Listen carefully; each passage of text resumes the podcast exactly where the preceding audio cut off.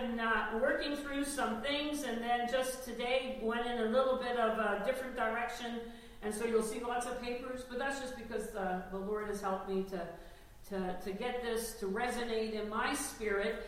And, and Psalm 25 is a scripture that is read every third year in the calendar for Advent. It's a passage of scripture that is familiar to the church because it's read at Advent, the first Sunday of Advent. But it's not always a passage we preach from. We tend to always go to the Gospels when we're looking at the Christmas story.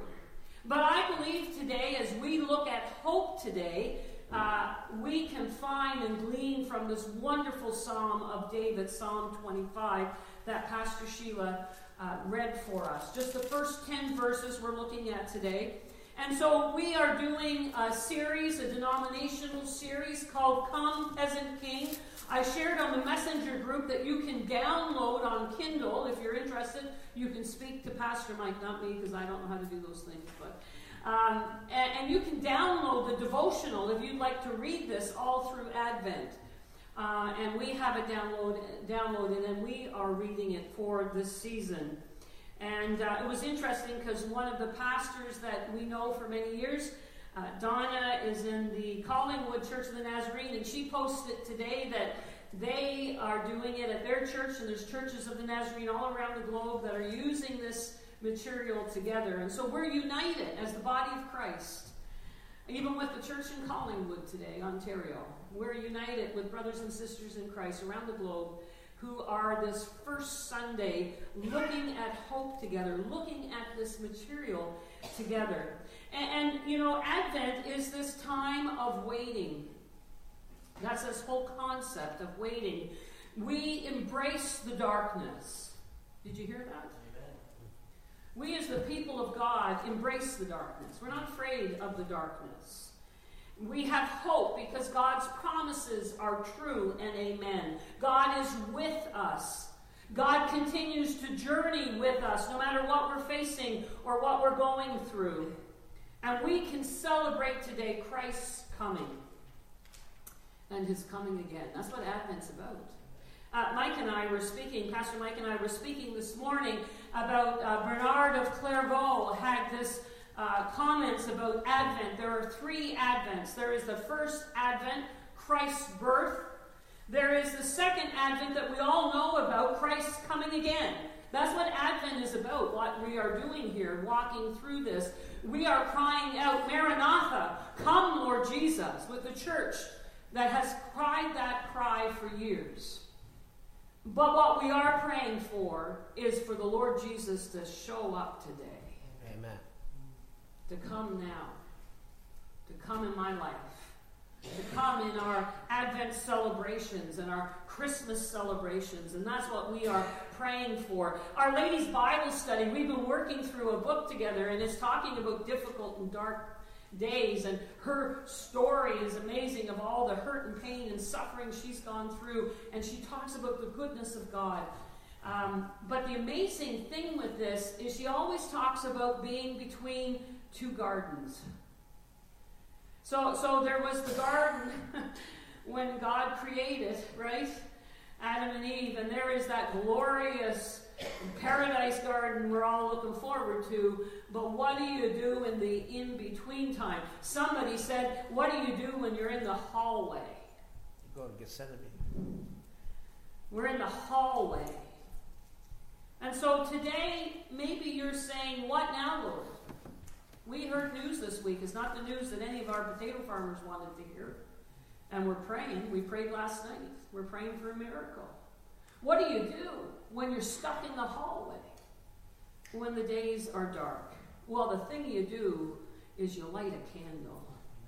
You bring light into the darkness. Have you ever been stuck in a dark place? This root cellar actually looks a lot like my grandmother's root cellar. It was just outside the house. You could see it from the kitchen win- window there in Corner Brook, Newfoundland. And they had renovated the house many years later, and the root cellar went. But when I was a little girl, living with my grandmother, my mother, and my brother, we all lived in this smaller apartment. Uh, but this was before the apartment. This is when the house was larger, and and they would send us out and say, "Okay, now you go out to the root cellar, and you get some cabbage and turnips for supper tonight." Anyone you guys around here remember root cellar? I would think Prince Edward Island. Yeah, there's a few hands. I would think Prince Edward Island had root cellars. Well, were they nice places? No. They were dark. They're just earth. Like some of you guys don't know what we're talking about. They were just a pound, a pile of earth with, they dug it out because it was the best place to keep your root vegetables all winter. And, and as a kid, it was not your favorite place to go. And I was terrified what was living in there. And I didn't like spiders. And uh, so I would go out there very, well, I didn't like it, let's just put it that way, and cautiously. Well, one time, I must have been about six or seven on my way to get turnip and cabbage for supper, and somebody thought it was a great joke to close the door on me and lock me into it. And, and it was dark and terrifying. And I'm screaming and crying, Let me out, let me out, let me out. And nobody let me out. My mother finally came to find me because I didn't bring the cabbage and the turnip. And she realized that something had happened. That's a memory that I have of being in a dark place. And somebody said, you know, life is full of dark boxes where we sometimes feel like we've been trapped in a root cellar, a dark box. Uh, we realize this year, as we've looked back on this year, that there are those who are oppressed, those that are abused, those who have been discriminated against. There are those that face the dark box of grief and terrible loss. There are those who face the dark box of a diagnosis they didn't want to hear, a physical or a mental, especially in today we're seeing mental illness there are, there's a dark box today of divisiveness that we're seeing in the body of Christ and even in churches. And unfortunately, dare I say, even families.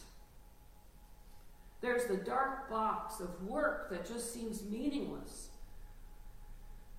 Well, I want to say to you today, this Psalm of David, that's why we read it this first Sunday of Advent, this Sunday of hope. David was in a dark box. This is a dark time in David's life. We're not sure historically what actually happened here, but we know from time to time that David, who was God's anointed future king, went through hell on earth. Went through much difficulty, many enemies chasing after him, wanting to destroy him. And he was yet God's anointed. Did you hear that? And so he was facing again this time of darkness in his life. But I believe today that as we look at Psalm 25, we can find some great teachings for us about hope, even in dark days. Hope is that expectation of something desired. It's a trust, a confidence, a wishful desire. I wonder today what you are hoping for. In verse 5, he says the psalm, he says in the psalm, "Guide me in your truth and teach me, for you are God my savior, and my hope is in you all day long." All day long.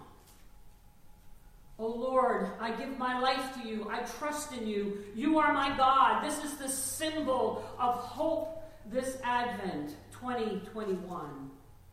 And so, in order to find hope today, one of the first things that we can find here is he lifts up his soul to God. If we're going to find hope, if we're going through a dark time, if we're hearing now and thinking we were at the end of a pandemic and now they're telling us there's another variant that we need to be afraid of, how do we find hope in the midst of that? Well, David would say the first thing you need to do is you need to surrender and praise God. And he says in that first verse, To you, O God, I lift up my soul. I lift up my soul to you, O Lord. Here I am, completely surrendered to you. Things aren't going the way that I had planned or I had hoped, but I lift up my soul to you, Lord. I offer my life to you. Somebody said, What's the soul? Well, the mind is the center of our thoughts, the heart is the center of your will, and the soul is the center of your emotions. Praise. The importance of praise. The importance to praise Him in the hallway. The importance to praise Him even in dark and difficult days. What we do here in worship is not just, oh, well, I'll go to church on Sunday and see how it works with my schedule this week. We are doing something that I believe shakes the gates of hell. Every time we gather for worship, and especially if it's not been a good week. And especially if you're going through a dark time. When you gather in the name of the Lord and you lift up your soul, that is when something begins to happen. Because we are called to lift up our souls to the Lord. And you know, I want to tell you something. This is not about feelings. This is intentional. So even though I'm feeling everything within me is I want to run and I want to hide and I want to bury my head, I am going to the house of the Lord and I am going to lift up my soul and I'm going to praise him because it is intentional. It's not about feelings. It's never been about feelings. It's about this is where I find my hope. I don't find it at home with the covers over my head. I won't find hope there. I'll find more misery. I might get a bit more sleep, but I won't find hope there. And so, the importance to worship God and to praise Him and to reflect about God in His sanctuary. And so, I have a choice today. You have a choice today. I don't grumble. You hear me? I don't grumble. I don't complain. I don't criticize. I choose to Lord, up to you I lift up my soul. Then we see the importance of trust. Lord, once again, I put my trust in you. In you, Lord my God, I put my trust. In times when we're going through dark days, we have to revisit and we have to renew our trust in God because God is trustworthy. You know, sometimes problems, and it happens to all of us, and God knows and understands, and for David it happened too. If we're not careful, we can get our eyes off God and get our eyes on what? The problem. And if we're not careful, that's all we see. And trust says, I get my eyes off the issues and the problems, and I put my eyes back to Jesus. I put my trust in Him. Oh, His promises, God's promises are so good. He promised that He will never leave you nor forsake you. He works all things together for your good. He always gives us a way out when we are tempted. Never gives us more than any of us can bear. We could go on and on this morning about the promises of God. But we need to trust Him even when we're going through a dark valley. We are not alone. Amen. He's close by. You know, it was interesting when our daughter uh, was in kindergarten, and, and we our the school she attended was just around the corner. And Tina's always been very, very independent, a firstborn. And as a firstborn, she said, "Okay, now I'm ready to walk to school by myself. Thank you very much." And so there was a crossing guard. She'd go across one road there with the crossing guard, and the crossing guard said, "She's ready. She's ready." Well, Mama wasn't so ready, but Tina didn't know it. Tina was quite proud of herself. She walked to school by herself. She didn't know that Mama was down the road watching her. Every move she made to make sure she got to school okay. I was just a call away. I was right there, close beside her. She thought she did it all on her own, but Mama was very, very close. Why do I say that? Sometimes we, in our independence, think that we've got to do it all on our own strength. God is just the mention of his name. He's always right there. We can trust him. He is close by, following us. The other thing that we learn in this passage that's very important is waiting. Who likes to wait? Not one hand went up. Did you notice that? That's something we can all agree upon. None of us like to wait. The NASB version says, Lead me in your truth and teach me, for you are the God of my salvation. For you I wait. Remember, we said first, I trust, but the actual other versions say, I wait all day. I wait all day for you, Lord. Now, this waiting is active, it's not passive. This word that's used here is active. Now, I'm going to give you two scenarios to kind of explain this. In our family, growing up as a teenager, it was always a very interesting picture come Sunday morning. Now, some of you can relate to this, some of you won't. But uh, my stepdad was always ready for church right on time. And he would cry out to my mom, Okay, Nina, it's time to go. And mom would say, Five more minutes. Five more minutes. And he would say, Now we got to go. Now he was a greeter at the church, so you can understand that, right? He had to be there to greet people. Mom was getting ready. They actually traveled at that time a good half an hour to church, so it made a difference if you if you were running late. And so he then decided, well, I'm going out into the car. And I'll go out into the car. And I'll wait for this woman because she's late. And he'd be out in the car. And he'd be getting angry. And then I realized I would slide into the back seat at 14, realize I didn't, shouldn't say a word. I just put my head down and just didn't want to say, I didn't want to be late because I knew that mom was late and that was bad enough. And then he'd get the car running, even in the middle of summer. And he figured that would help.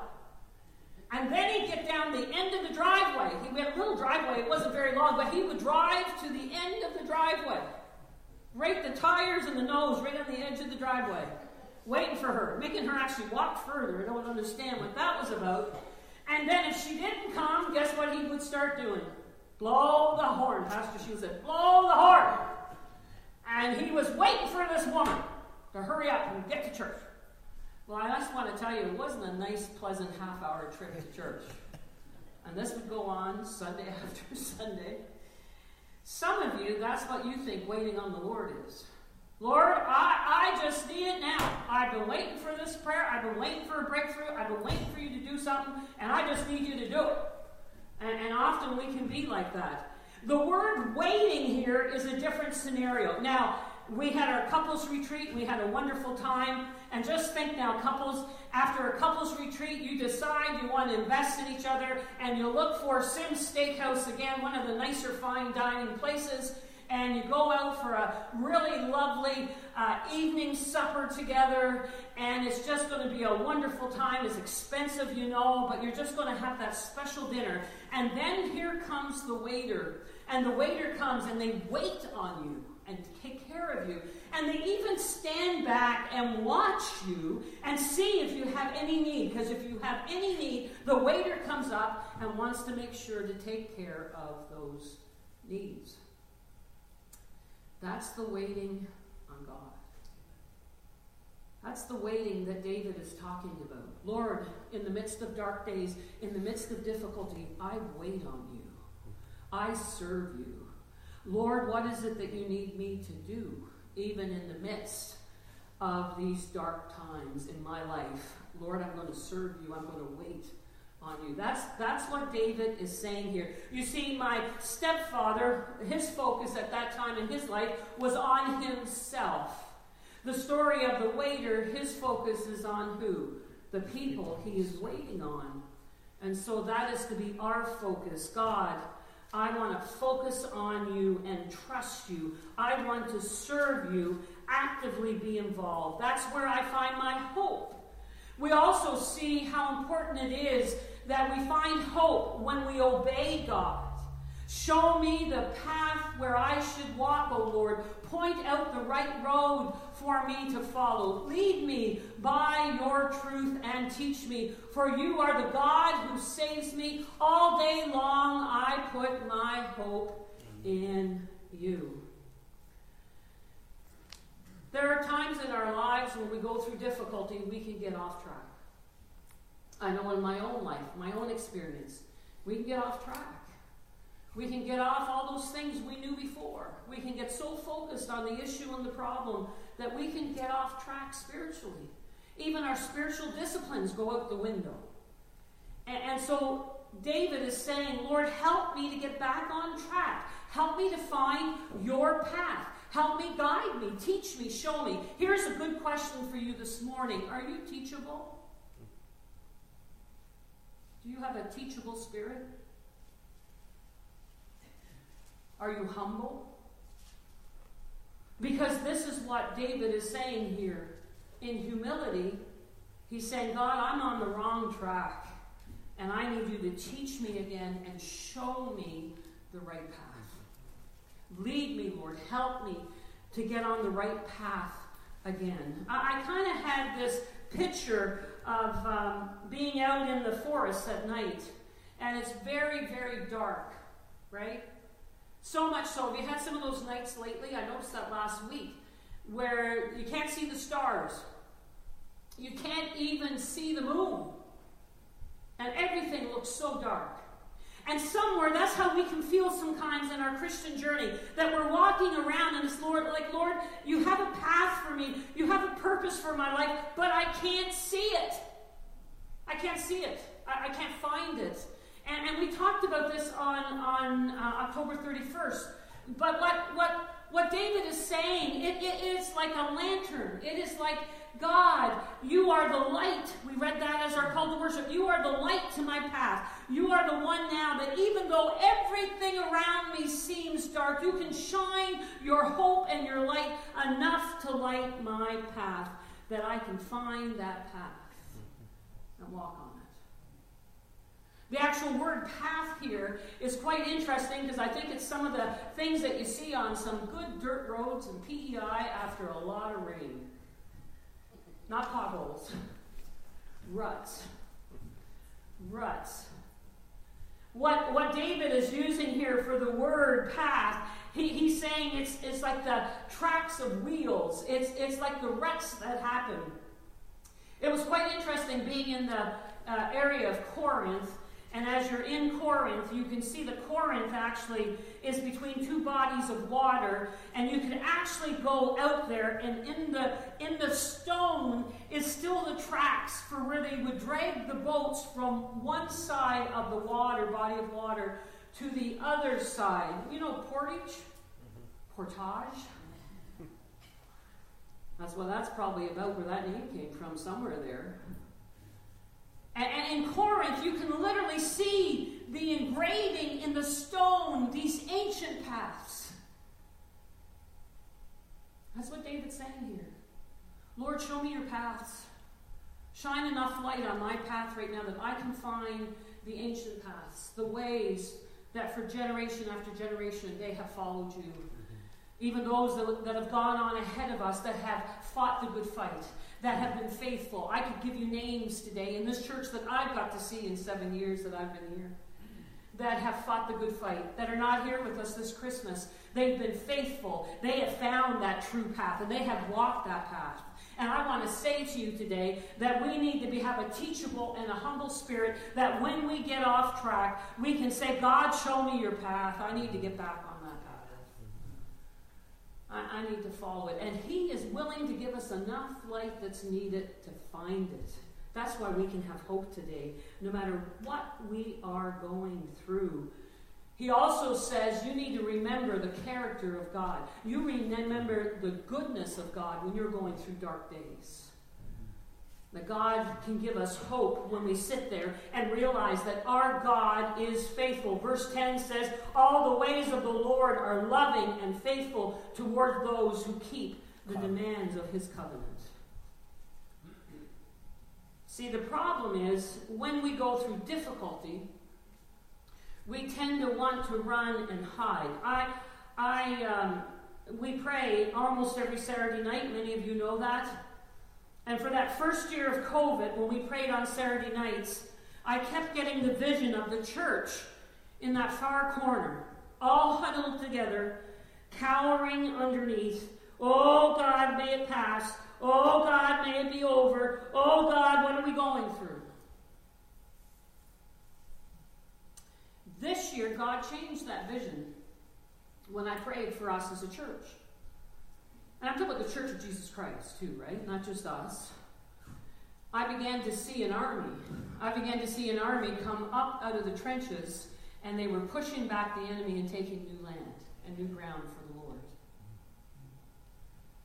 That's what God wants for us to do in times of difficulty, in times of what we're going through. God does not want us to cower in fear and in inaction. Hope is that very thing that begins to resonate in me and causes me to continue to march forward and to continue to push through. And I can do that because of who God is. Not because of me, not because of my own strength or my abilities, God can give me that hope to be active because of who He is. And David says, Our God is a God of mercy. Now, this mercy is not the idea of God withholding His punishment from us, though we deserve it, which that's what we usually say for the word of mercy. The word here used for mercy is motherly compassion, that a mother would never forget her child. You wouldn't leave church today and forget your child. A mother would never leave her child. And that's who God is this God of mercy who would never leave his children. He's also a God of love. And the love that's used here is not about emotion. I, I, have got past this uh, at Christmas. Oh, look at the sweet baby Jesus. And we get warm fuzzies because we see a baby in a manger. That is not the love that God is talking about here. See, that love is fleeting. That love is today I feel like I love you, tomorrow I don't. it's not about emotions. The love of God is the word hesed. and the word hesed is his uh, devoted love and care for you. He is devoted to you. It is an, enduring loyalty. It is steadfast. It is a commitment, as we've said often. It doesn't matter what you have done, He loves you. He loves you. He loves you. It's commitment. And so, if we remember that, no matter what I'm going through, God loves me. I want you to say that with me today. God loves me. That inspires hope, this mercy and love. And praise God today, His forgiveness. His forgiveness gives me hope. Remember what David says in verse 7 Remember not the sins of my youth. Youth, oh Lord.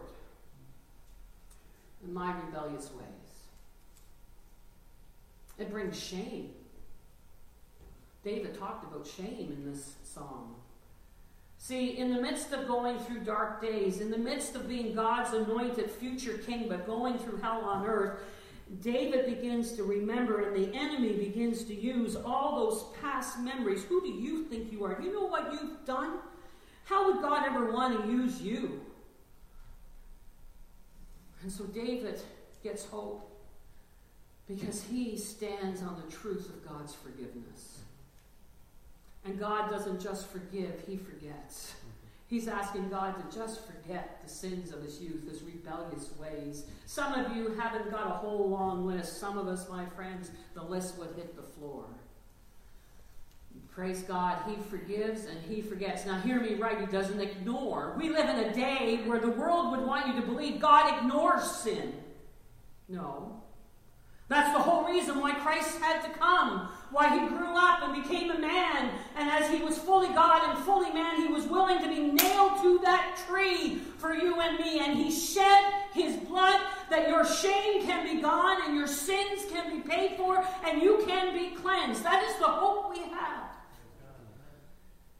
Because we have a God who is merciful and loving and forgiving and doesn't just forgive our sins, but will even forget our sins.